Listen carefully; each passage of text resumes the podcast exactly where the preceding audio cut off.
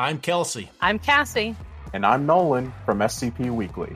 We bring you news from on site and off site. And we share your love for the creative community that surrounds the SCP Wiki. Join us on Tuesdays for new episodes, wherever you listen to podcasts, or on YouTube at SCP Weekly. The date is April 2nd, 2012. The place, the quaint town of Sloth's Pit, Wisconsin. Observe. Here, we have a member of the SCP Foundation driving to work from his apartment in town.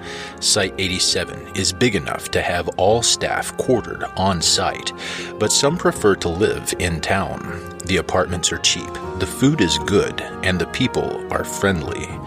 The man in the car is Dr. Jason Hendricks. He is 38 years old, has graying brown hair, a birthmark on his left cheek in the shape of a trout, and is drinking a latte from Dunkin' Donuts, despite the fact that he is lactose intolerant. He is unaware of that fact at the moment. He is also deathly afraid of insects. The next few days are going to be the worst of his life. Site 87 Entomology Department. Meet Dr. Mary Churchwell. She is 32 years old and one of the top entomologists in her field, but will never be head of the entomology department.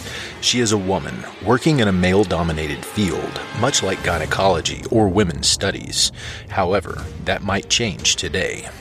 On this particular day, Dr. Churchwell is carefully dissecting an instance of E20053, a species of mayfly that is seemingly immortal, short of being squashed with a book. E20053 can survive drowning, decapitation, fumigation, and even the cold of winter. Son of a bitch, this thing's hard to cut through. Her scalpel was being dulled by the armor like carpus of the mayfly. Am I going to have to get permission to use a cutting laser again? No matter how much she attempted to cut, it wouldn't budge. Eventually, she got the idea to lift up the armored carpus of the still squirming mayfly and dissect it that way. In the process, however, she ended up accidentally crushing it with her hand. Mother of a fuck! She cradled her face in her hand and sighed. Upon its death, the mayfly released a pheromone similar to what wasps do upon being attacked. This pheromone is undetectable to humans, but to this species of mayfly, it can be smelled over five miles away. It was a call to arms, to swarm wherever it was that one of their brethren was killed. Mary didn't know this as she cleaned up the crushed specimen and had it sent to the lab. In less than half an hour, she would get a report saying that this mayfly had been erroneously classified. It was, in fact, a rather large mosquito. The time is now 7:16 p.m. It is almost sunset, and with sunset comes the mosquitoes, and with those mosquitoes comes death. Winged immortal death swooped down on Site 87. The guards outside are sucked dry in a matter of seconds, their bullets useless against the oncoming swarm. The greenhouses offer little shelter from the winged death, but thankfully none are in them. Site 87 goes into lockdown. It will remain this way indefinitely until assistance arrives from one of the nearby sites. Morning dawns on April 3rd. Everything is calm and collected. The swarm outside cannot penetrate the shields. The buzzing is incessant. Spare earplugs from Memetics are sold for $5 a pair, and all normal site operations are shut down in light of the lockdown. MTF Sigma 10, the on site MTF, begins to gear up. Codenamed Sloth's Arm, they're equipped with specialized pesticide grenades developed by entomology. They're also equipped with handheld flamethrowers. The plan was to move out of the northern, eastern, and western entrances, equipped with full body bite proof armor and some livestock used for testing as bait. Once the swarm went for the livestock, they would let loose with their arsenal. They took the wrong bait. E20053 only feeds on humans. Dr. Hendricks could only watch in horror from the monitors as the majority of the task force was neutralized by what would come to be known as the Keter Skeeters. On April 4th, tensions began to stir as the coffee ran out in the break room. Unable to go to the local donut shop for more, Site 87 was forced to drink decaf for the duration. This wasn't helped by the fact that the saltines had all been eaten, but at least the food in the cafeteria was plentiful. The first fistfight broke out between Dr. West and Dr. Matterson. West was theorizing that he could use a sonic pulse generated by E5991 to kill the Keter Skeeters by liquefying their insides.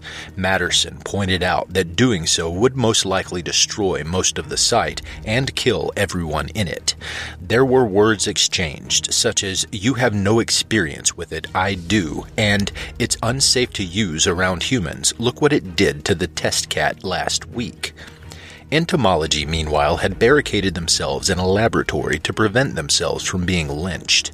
Word had leaked that a dead specimen of E20053 was most likely what had attracted the swarm to this site. Think of it this way, Dr. Churchwell yelled through the door. If we die, you'll never get rid of these damn things. Dr. Hendricks had contented himself with staying locked in his quarters, constantly putting on bug spray and carrying a rather large fly swatter just in case they got in. He only went out to fetch food and water and to check security monitors for breaches. He hated bugs. He honestly did. On April 5th, it came to light that the Keter Skeeters reproduced through mitosis. The screams of frustration and horror were deafening. On April 6th, the chemistry department decided to turn on its fume hood for an experiment. Their rationale was that if they wanted to live life as normally as possible, they would have to continue experimenting. Unfortunately, turning on the fume hood meant opening ventilation to the outside. Letting toxic gas go out meant letting worse in. The last words of one of the poor souls in that lab were reported to be, Ah, what a massive oversight. Oh God, my skin. The Keter Skeeters spread throughout the site and were at the personnel quarters within five minutes. The swarm reached Hendrick's door, breaking it down through sheer pressure. In reaction, Hendricks flailed his fly swatter around madly. The carnage was legendary. Not one inch of his room wasn't covered in insect intestines. Lifting his fly swatter into the air, Hendricks let out a roar. Enough is enough. I've had it with these motherfucking skeets in this motherfucking site. He ran out of the room and. Director Weiss, for the eighth time that meeting, smacked her forehead. She was starting to get a tender spot there. Dr. Hendricks, enough. If you're going to describe your version of events, at least keep the genre constant. You're moving into self aware comedy territory. But Director Weiss, I swear they were all here. They, they were swarming all over the place outside. They would have been a bloodbath if not for me or maybe a lack of one. I don't know which is worse. Dr. Hendricks, you ingested a hallucinogenic drug intended for one of the test mice in Laboratory 5. You locked yourself in your room for three days and ran around Site 87 with a giant novelty fly swatter, smacking the walls and personnel at random. I have the right mind to demote you to Researcher Level 2 for your actions. Director Weiss sighed, rubbing her face but I can't. You know why? Because goddamn if the drug didn't work exactly as intended. She shook her head. Consider this a warning, Dr. Hendricks. Be more careful when eating in the lab.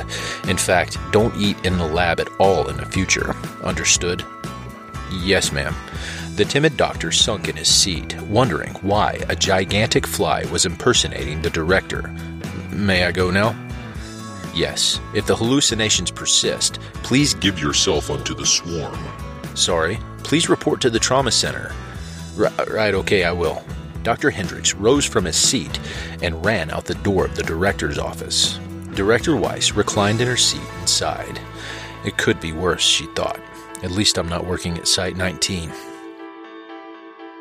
If you like this podcast, subscribe and share it with the community. You can find it on iTunes, Spotify, Google Podcasts, and YouTube under Kelsey Narrates. You can listen early, get episode updates, exclusive access to podcast production logs, and other behind-the-scenes content for as little as $3 a month through patreon.com slash Kelsey Narrates.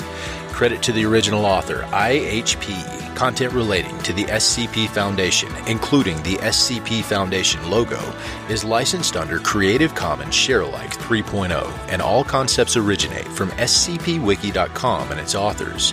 This recording, being derived from this content, is hereby also released under Creative Commons Sharealike 3.0.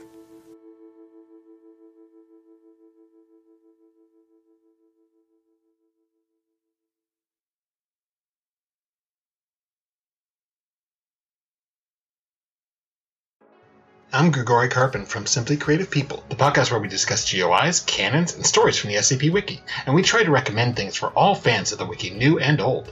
Look for us on Spotify, Google Podcasts, Stitcher, and Apple Podcasts. Visit the show page at anchor.fm slash simply creative people, or follow us on Twitter at SIMCREAT. Hey there, this is DJ Skip, host of Foundation After Midnight Radio, coming to you from the only third shift broadcast for personnel by personnel. Be sure to tune in wherever you listen to podcasts to not miss out on containment news and community announcements from within the Foundation.